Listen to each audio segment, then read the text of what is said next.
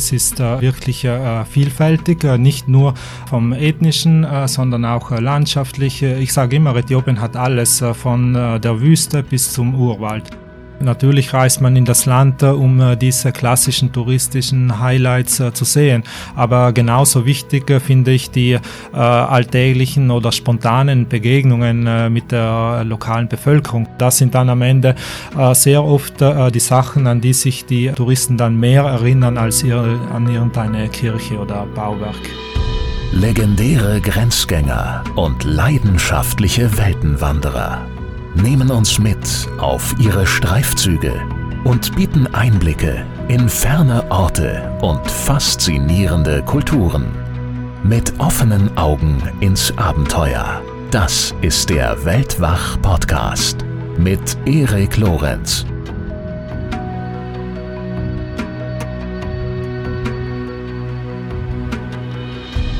Hallo zusammen und herzlich willkommen zu dieser Sonderfolge von Weltwach, in der ich mich mit Marco Di Gasper über Äthiopien unterhalte. Warum ist diese Folge besonders? Weil sie komplett von Evaneos gesponsert ist und auch Marco mit Evaneos zusammenarbeitet. Und zwar als Manager der lokalen Agentur von Evaneos in Äthiopien. Evaneos habe ich euch ja schon des Öfteren vorgestellt. Es handelt sich dabei um einen Anbieter von Urlaubsreisen nach Mars mit dem Ziel, die Vielfalt und Faszination unseres Planeten zu vermitteln und ein nachhaltiges Urlaubserlebnis zu ermöglichen. Diese nachhaltigen Urlaubserlebnisse, die gelingen zum Beispiel, indem Evaneos bestrebt ist, die Touristenströme durch lokale Expertise in den Reiseländern zu verteilen, um so zum Beispiel dazu beizutragen, dem Phänomen des Overtourism entgegenzuwirken.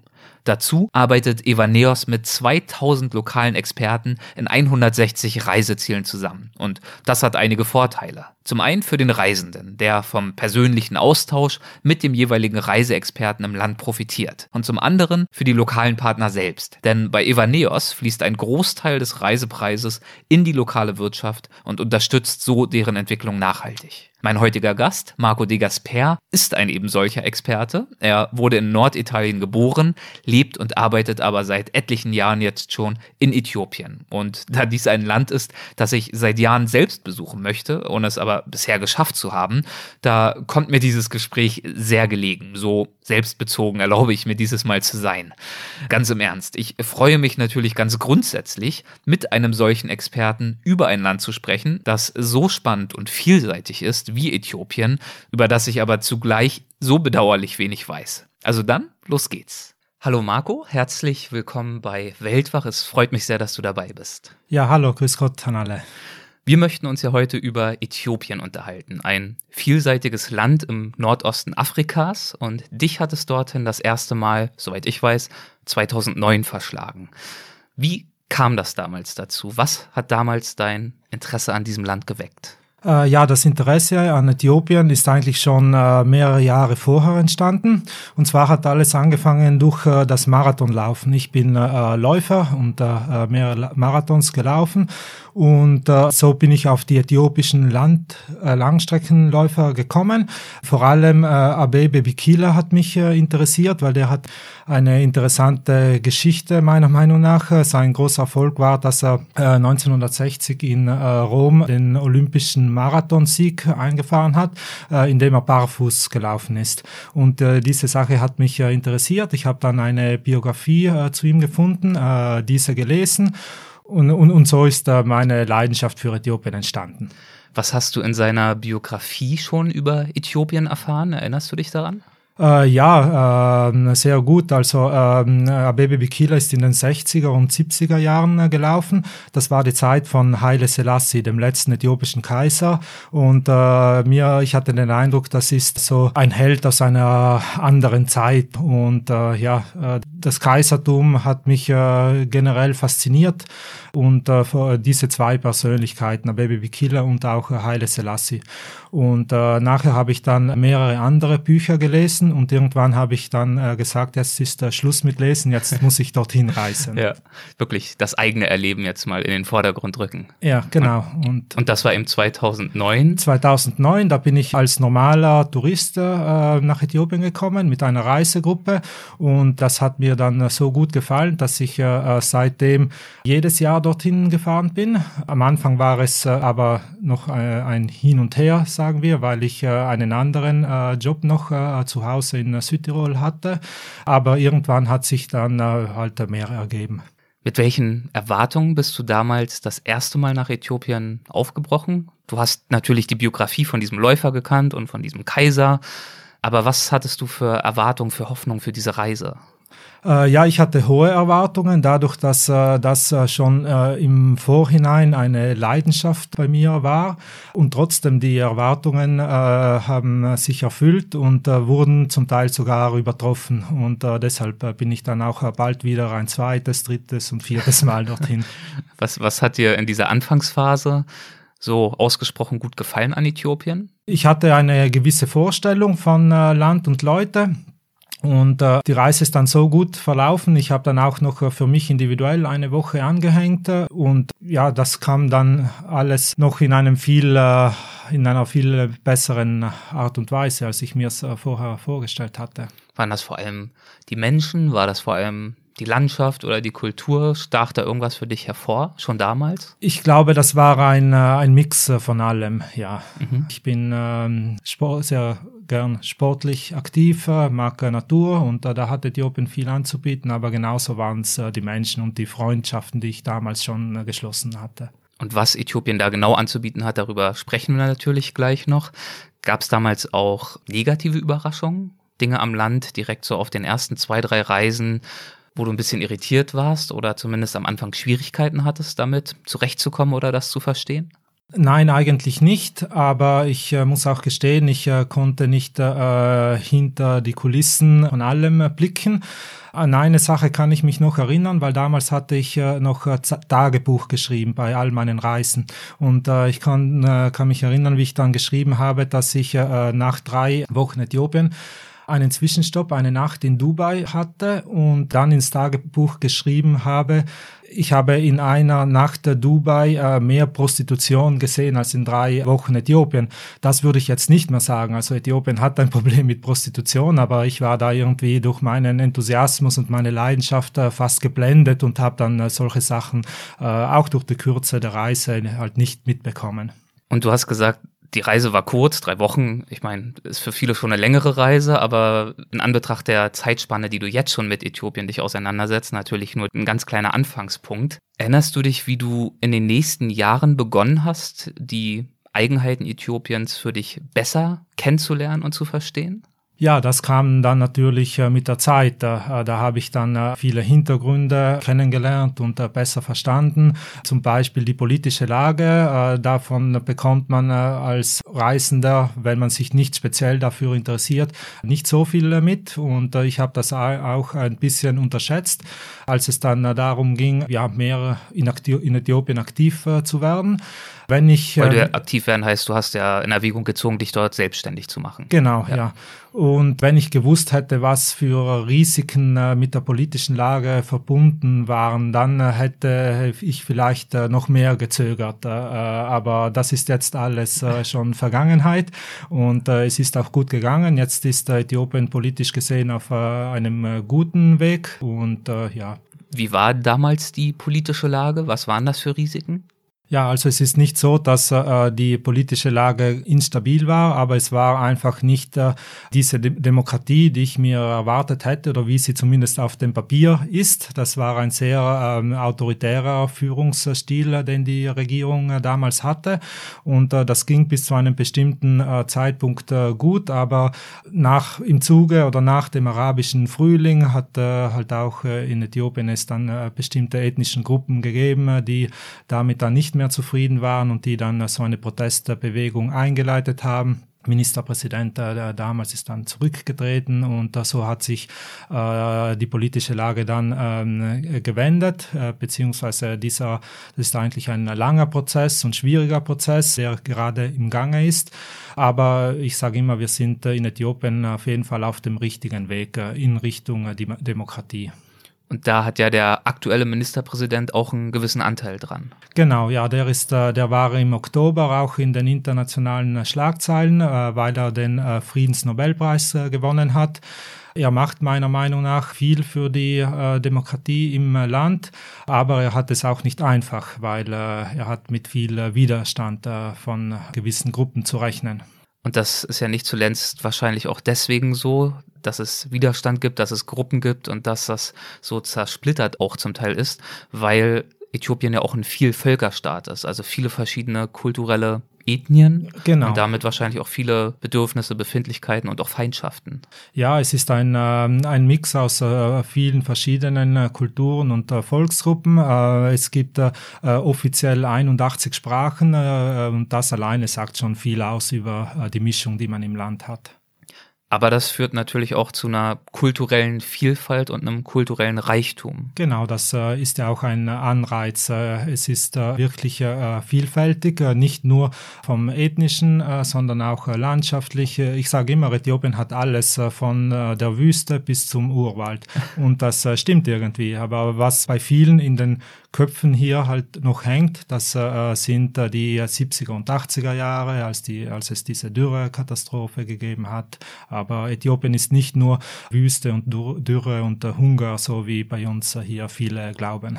Wenn wir gerade bei kulturellen Aspekten sind, äh, was ist denn aus deiner Sicht, aus deinem Erfahrungshorizont heraus typisch äthiopisch in Anführungszeichen? Gibt es Dinge, die, obwohl die kulturelle Vielfalt so groß ist, wo du sagen würdest, ja, das, das ist typisch äthiopisch? Ja, eine Sache, die mir äh, oft auffällt, ist, äh, dass äh, die Leute äh, sehr oft einfach an der Straße anhalten und mit dem äh, Mitmenschen nebenan anfangen zu sprechen und zu kommunizieren. Also es, es ist viel mehr Kommunikation auf der Straße, äh, viel mehr Leben auf der Straße, die Straßen sind gefüllt.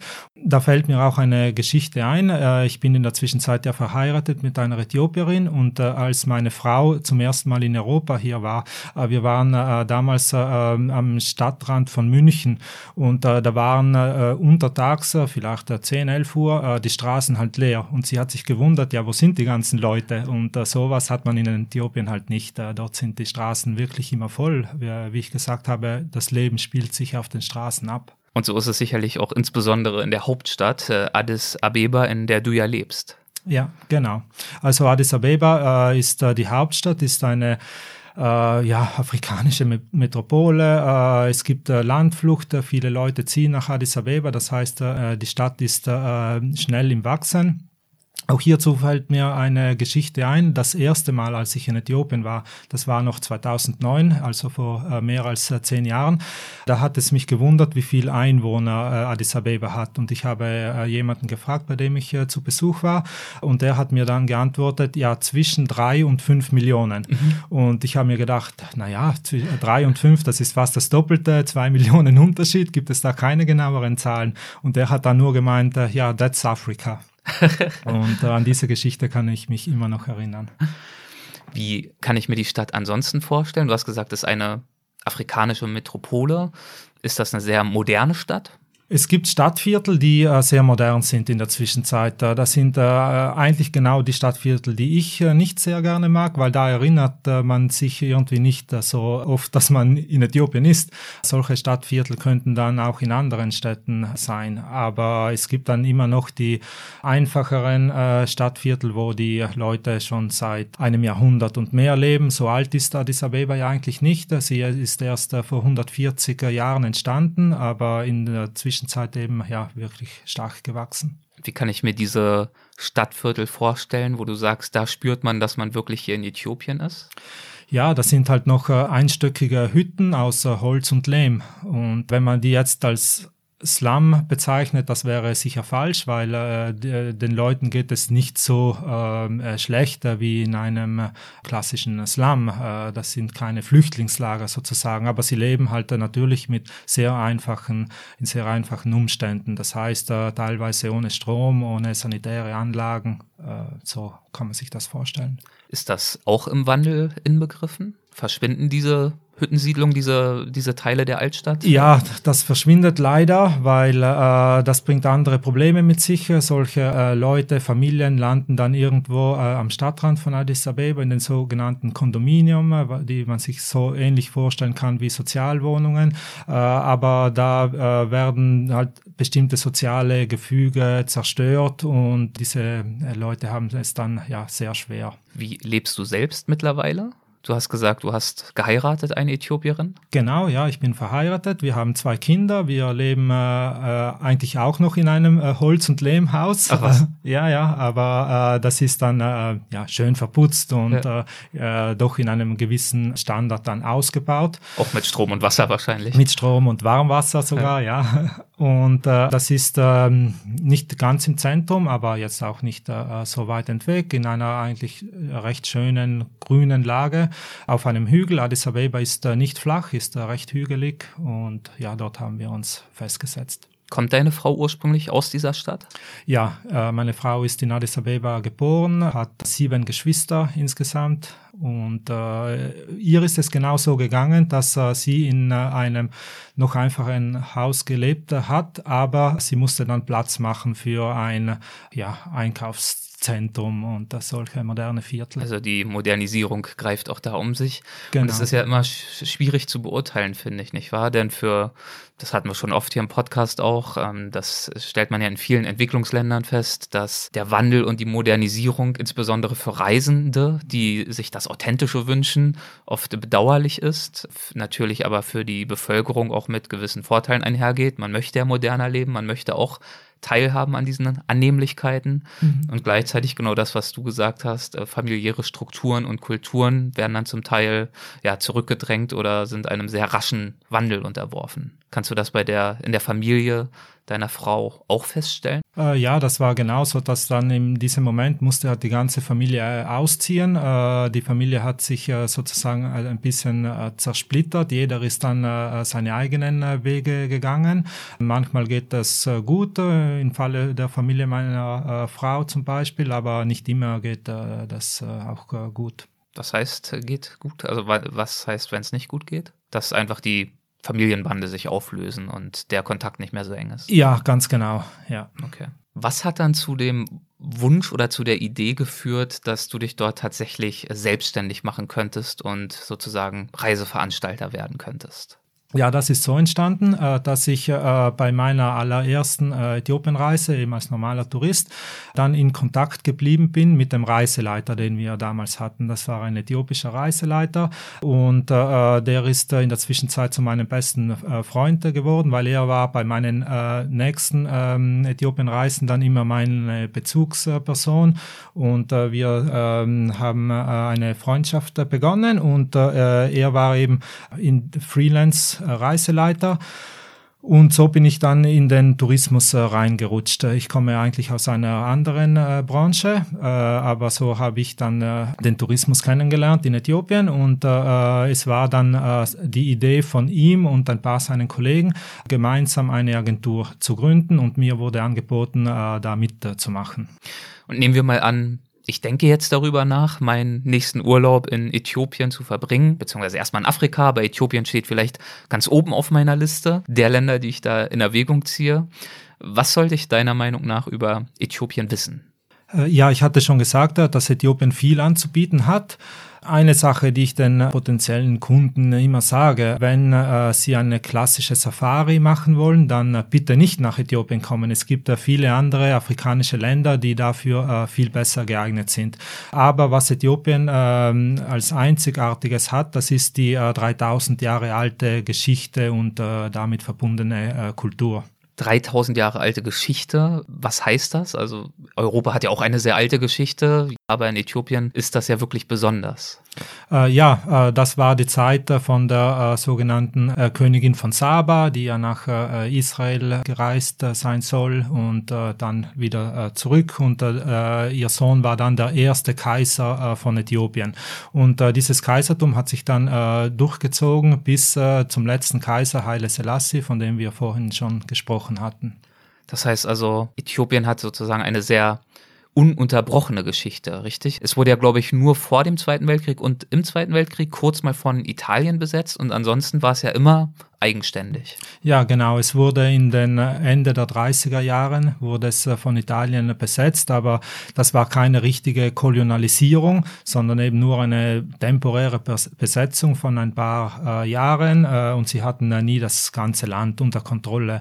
Und äh, deshalb sagt man jetzt auch, dass Äthiopien eines äh, der einzigen afrikanischen Länder ist, das nie kolonialisiert wurde. Und dadurch konnte sich wahrscheinlich diese Kultur dort und die Zivilisation dort relativ ungestört von äußeren Einflüssen entwickeln. Ja, genau. Die Äthiopier sind auch äh, sehr stolz darauf. Sie haben äh, immer einen nationalen Feiertag, äh, der eigens dafür kreiert wurde. Wofür genau? Das war eigentlich, der ne-, nennt sich Victory of Adwa Day. Adwa ist eine Stadt im Norden von Äthiopien, wo es eine bekannte Schlacht gegeben hat.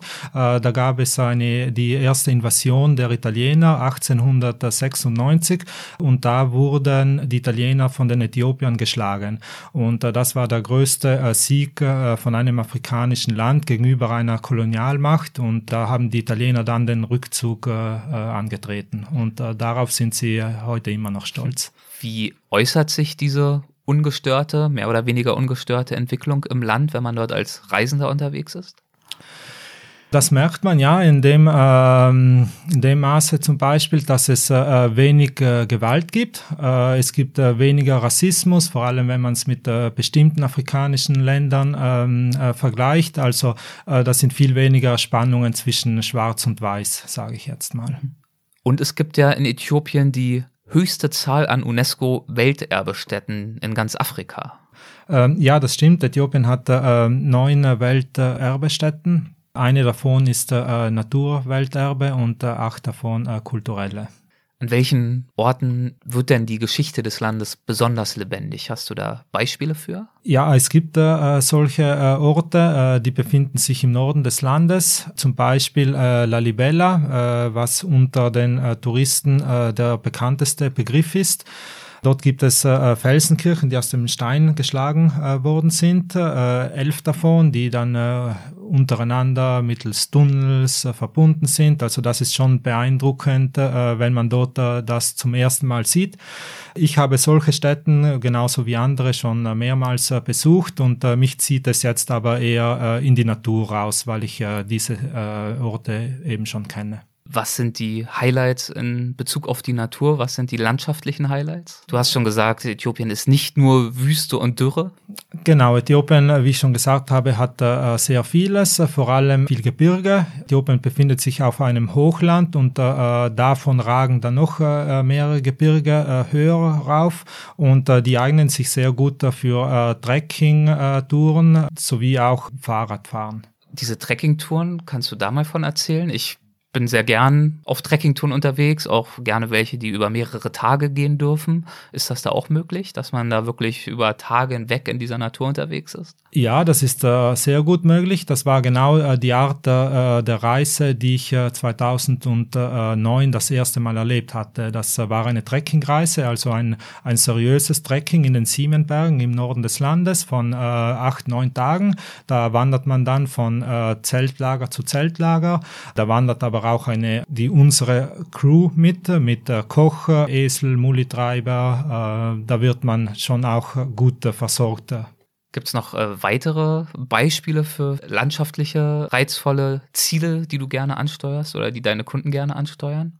Äh, in den letzten äh, Jahren habe ich äh, gemerkt, wird die Danakil-Wüste immer populärer und nachgefragter. Dort gibt es einen aktiven Lavasee und einen Ort, der sehr farbenfroh ist, weil es dort verschiedene Schwefelformationen gibt. Das kann man sich vielleicht wie Geysire vorstellen, aber noch viel bunter. Ja, das, also das Land ist sehr schön, das lässt sich, glaube ich, feststellen. Es gibt aber natürlich auch Herausforderungen. Ich habe zum Beispiel jetzt in letzter Zeit viel mitbekommen in den Medien von dieser furchtbaren Heuschreckenplage. Was bekommst du davon selbst mit im Land? Äh, ich bekomme da nicht mal so viel mit. Äh, ich bekomme das äh, natürlich auch mit in Äthiopien in den Nachrichten, aber ähm, eigentlich mehr durch die Fragen der Touristen, weil viele sind dann besorgt, ob diese Heuschreckenplage ihre Reise irgendwie einschränkt. Aber das ist eigentlich nicht der Fall. Die Heuschrecken lieben nicht so gern das Hochland. Die befinden sich in viel tieferen Lagen und die sind in Regionen Äthiopiens, in denen sehr selten Touristen Touristen hinkommen. Aber für die dortige Bevölkerung ist es wahrscheinlich eine riesige Katastrophe. Das ist eine große Herausforderung für sie, ja, weil äh, sie äh, große Ernteausfälle beklagen. Mhm. Das stimmt. Sprechen wir noch mal kurz über Äthiopien als Reiseland. Was ich auch gar nicht wusste, ist, dass ja tatsächlich auch der Kaffee aus Äthiopien kommt. Äh, Äthiopien gilt zumindest als das oder eines der Ursprungsländer für den Kaffee und sogar eigentlich auch, wenn man es genau nimmt, als eines der Herkunftsländer des modernen Menschen. Also wirklich für unsere Geschichte ein sehr, sehr bedeutendes Land. Ja, genau, das ist äh, der, der Slogan vom Tourism Board von äh, Äthiopien. Von der, der Tourismusbehörde, ja. Ah, ja. ja. Ethiopia Land of Origins, äh, weil äh, Äthiopien. Das Land des Ursprungs sozusagen, ne? Ja, genau. Ja. Mhm. Weil Äthiopien Ursprungsland für sehr viele äh, Sachen ist, äh, wie äh, Kaffee. Selbst der Name. In Äthiopien gibt es eine Region im äh, Westen des Landes, äh, die nennt sich äh, Kaffa. Und diese Region Kaffa hat Kaffee dem Namen, den Namen gegeben. Es gibt natürlich äh, die großen Reisehighlights, die lassen sich ja auch leicht ergoogeln und ich bin sicher, die stehen bei euch auch mit auf dem Programm, aber es gibt bestimmt auch Momente, die für viele Reisende eher unerwartet kommen und die aber auch Highlights darstellen können. Gibt es da ja bestimmte Momente oder Orte oder Begegnungen, die dir in den Sinn kommen, die für deine äh, Kunden, für deine Gäste ganz besonders hervorstechen?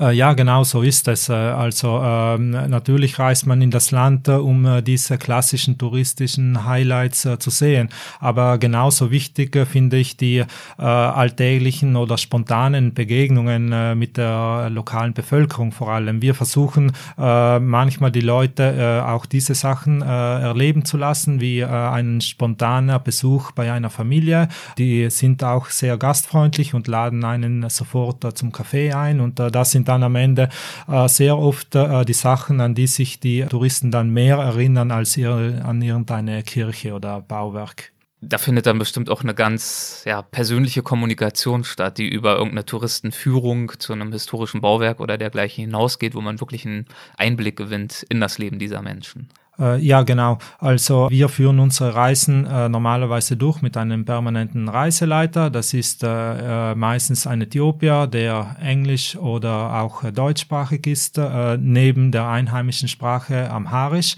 und dieser kann solche Sachen natürlich vermitteln, übersetzt und und so ist das.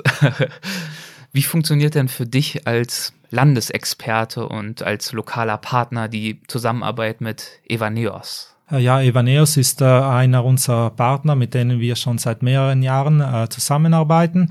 Auf der Webseite von Evaneos finden sich unsere Reisen, aber sehr oft sind diese Reisen eigentlich nur so Reiseideen und die sollen inspirieren zum Reisen nach Äthiopien. Die Kunden können dann diese Reisen genau so buchen, wie sie sind, aber sehr oft haben die Kunden dann individuelle Wünsche und alles ist anpassbar. Worin besteht denn, wenn ich mich jetzt auf Evaneos, bei Evaneos umschaue nach einer Äthiopienreise, worin besteht denn da der, der Vorteil für mich als Kunde? Äh, ich sehe da mehrere Vorteile. Einer der wichtigsten ist, äh, dass äh, der Kunde den direkten Kontakt hat zu der Agentur vor Ort. Das heißt, da ist niemand anderes zwischengeschaltet. Die Kommunikation ist klarer. Es, wird, es werden oft Missverständnisse vermieden. Äh, ein anderer Vorteil ist äh, der, dass wir im Land leben und äh, die Informationen werden dem Kunden aus erster Hand weitergegeben. Und das heißt, ich habe dann wirklich direkten Kontakt zu dir, kann dir über WhatsApp wahrscheinlich irgendwie schreiben und wirklich im direkten Austausch mit dir zusammen meine, genau. meine Reise planen. Das ist über mehrere Kanäle möglich, äh, per E-Mail, äh, WhatsApp kommt auch äh, immer öfter zum Zuge. Okay. Und worin bestehen für dich als Reiseunternehmer vor Ort die Vorteile? Warum wählst du diese Art der Zusammenarbeit? Äh, also wir bekommen äh, sehr oft Anfragen von Evaneos Kunden, äh, die genauso eine individuelle Reise wünschen und das ist auch das, was wir gerne anbieten. Wir haben nicht oft große Gruppen und wir möchten das auch nicht haben, weil ich der Meinung bin, wenn man als kleinere Gruppe oder vielleicht sogar als, als Bar durch das Land reist, einfach mehr mitbekommt und mehr mitnimmt von der Erfahrung. Und da liefert euch sozusagen Evaneos direkt die in Anführungszeichen richtigen Kunden, die richtigen Interessenten, weil Evaneos eben genau diese Zielgruppe anspricht. Also potenzielle Kunden, die sich eben nicht für eine standardisierte Gruppenreise anmelden möchten, sondern sich aus konkreten Vorschlägen selbst ein Programm zusammenstellen wollen. Genau, ja. Wir haben sehr oft Anfragen von zwei, drei, vier Leuten. Größere Gruppen gibt es äh, seltener. Was sind denn für dich selbst Ansprüche einer gelungenen, schönen, aber vielleicht auch nachhaltigen Äthiopienreise? Äh, ja, eine gelungene Reise beginnt meiner Meinung nach äh, schon bei der Reiseplanung. Das heißt, äh, die Kunden müssen richtig beraten werden, so dass sie sich für die korrekte Reise entscheiden. Und äh, da gibt es auch, aber auch noch äh, viele Kleinigkeiten, die man dann äh, während der Reise äh, berücksichtigen äh, kann und soll. Was heißt eine korrekte Reise? Also eine Reise, wann ist, wann ist sie korrekt?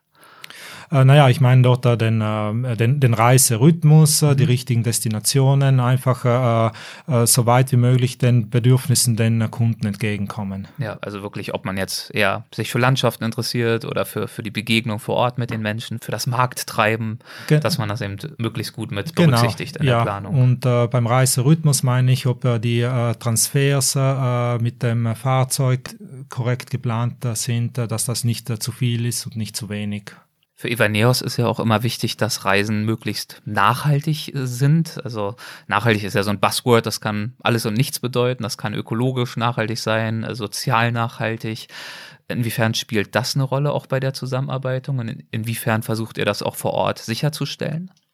Ja, äh, nachhaltig äh, kommt immer mehr in den Blickpunkt, äh, aber Äthiopien ist hier noch eher am Anfang. Also in Äthiopien ist das noch nicht so ein wichtiger Begriff, aber wir versuchen das natürlich umzusetzen, was umsetzbar ist. Aber gewisse Sachen, nur um ein Beispiel zu nennen, es nutzt nichts, äh, wenn, dass ich zum Beispiel den äh, Abfall, den Müll trenne, wenn es danach nicht die Möglichkeit äh, gibt, äh, die einzelnen Materialien zu recyceln. Äthiopien hat da noch äh, einen langen äh, Weg, aber meiner Meinung nach kommt das über die Jahre immer mehr. Und was ist schon machbar für euch?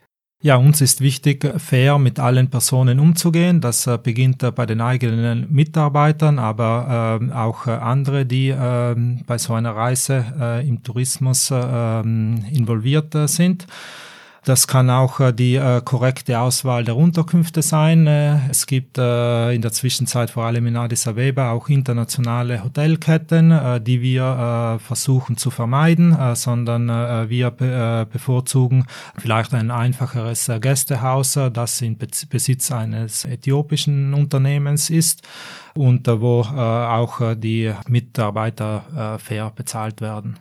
Gibt es in Äthiopien dort an den touristischen Hotspots schon das Problem des Overtourism, dass da wirklich die Leute sich so drängeln, äh, in Massen ankommen, dass der Ort eigentlich schon in seiner Magie und seiner Besonderheit in Mitleidenschaft gezogen wird? Oder ist der Tourismus noch gar nicht so stark ausgebreitet?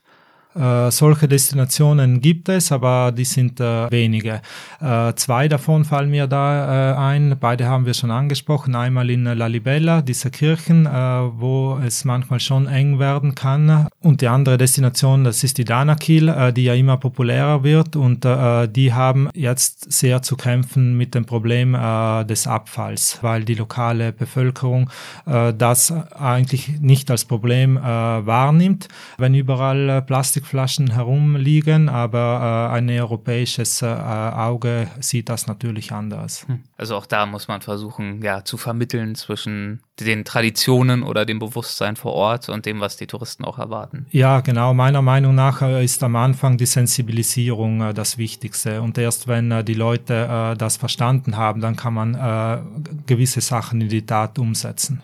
Was macht für dich persönlich heute nach all den Jahren die Faszination Äthiopiens aus? Du hast jetzt über zehn Jahre dort verbracht, du arbeitest dort, du lebst dort, hast dort eine Familie. Was bedeutet Äthiopien dir persönlich? Ja, Äthiopien ist äh, meine neue Heimat, meine Wahlheimat. Äh, ich habe mich dort jetzt äh, festgesetzt mit dem eigenen Haus und der eigenen Familie. Ich plane langfristig dort zu bleiben. Dann würde ich zum Abschluss noch ähm, zu einer Kategorie kommen, die haben wir in jeder Folge. Das geht relativ schnell. Das sind die sogenannten Halbsätze. Das heißt, ich würde einfach dir einen Halbsatz vorgeben. Ja, stimmt, habe ich äh, gehört. Und wir schauen, ob dir dazu was einfällt. Aha. Kann so knapp oder ausführlich sein, wie du magst. Okay. Für meine eigenen Reisen in und auch außerhalb Äthiopiens ist mir wichtig, dass dass ich etwas äh, erlebe, aber auch einen äh, richtigen Einblick bekomme in das Land. Was braucht es für gewöhnlich, um so einen richtigen Einblick zu erhalten? Ja, auch äh, die, die, Hintergründe zu verstehen und nicht nur äh, Fotoshooting machen. Das Erste, was ich gern tue, wenn ich nach einer Reise in einen anderen Teil der Erde, nach Äthiopien zurückkehre, ist äh, einen äthiopischen Kaffee mit meiner Familie trinken. Sehr schön. Weil der Kaffee so gut ist oder weil du einfach gern Zeit mit deiner Familie verbringst? Äh, ich würde sagen beides. Was zeichnet den äthiopischen Kaffee aus, außer dass er der ursprüngliche Kaffee ist? Äh, in Äthiopien gibt es die sogenannte Kaffeezeremonie.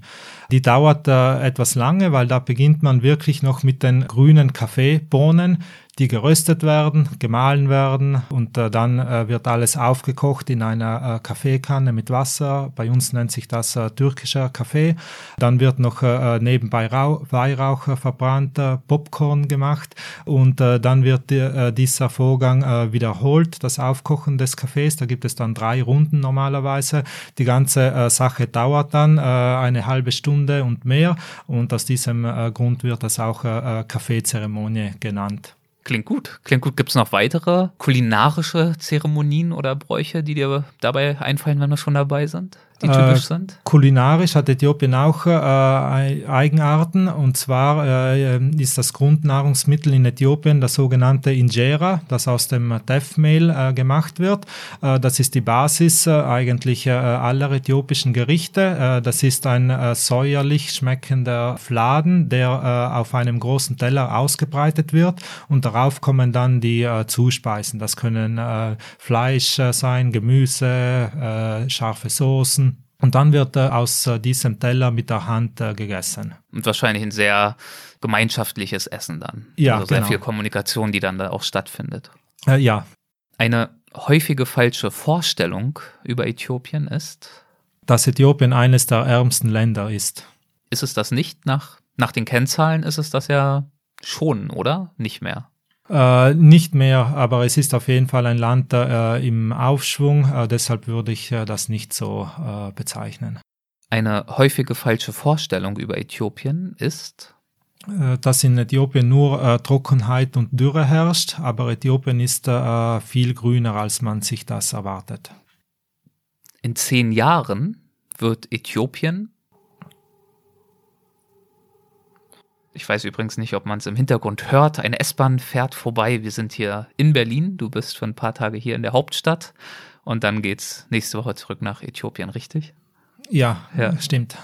Und dann wahrscheinlich direkt zum äthiopischen Kaffee, wie du es vorhin beschrieben hast, mit deiner Familie. Ganz genau, ja. genau. Ähm, in zehn Jahren hat sich Äthiopien sicher weiterentwickelt, hoffentlich in die richtige Richtung. Was wäre das für dich, die richtige Richtung? Naja, ein äh, stabiles Land stelle ich mir vor. Mhm. Was wären dafür die Voraussetzungen? Ja, wir hatten schon über die politische Lage gesprochen. Damit äh, meine ich das und äh, als Konsequenz dann äh, ja der ganze Rest noch. Okay, und damit auch weiterhin ein, ein schönes und sicheres Reiseland. Genau. Ja, das äh, ist doch eine, eine schöne Vorstellung und es sieht ja momentan auch eigentlich ganz gut aus, dass es in diese Richtung sich entwickeln dürfte und wird. Ich wünsche es dem Land auf jeden Fall und ich wünsche es auch dir, damit du weiterhin diese schönen Reisen dort anbieten kannst. Ja, vielen Dank. Ich danke dir für das Gespräch, Marco. Okay. Vielen, vielen Dank. Danke dir.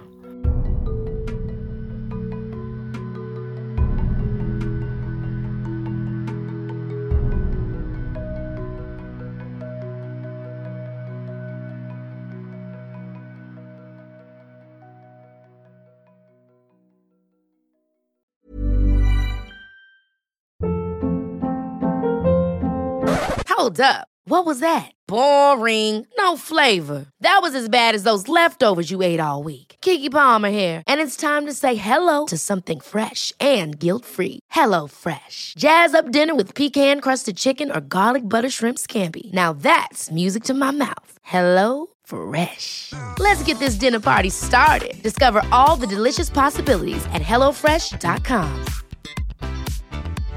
Imagine the softest sheets you've ever felt. Now imagine them getting even softer over time. That's what you'll feel with Bowl and Branch's organic cotton sheets. In a recent customer survey, 96% replied that Bowl and Branch sheets get softer with every wash. Start getting your best night's sleep in these sheets that get softer and softer for years to come. Try their sheets with a 30-night guarantee. Plus, get 15% off your first order at bowlandbranch.com. Code BUTTERY. Exclusions apply. See site for details.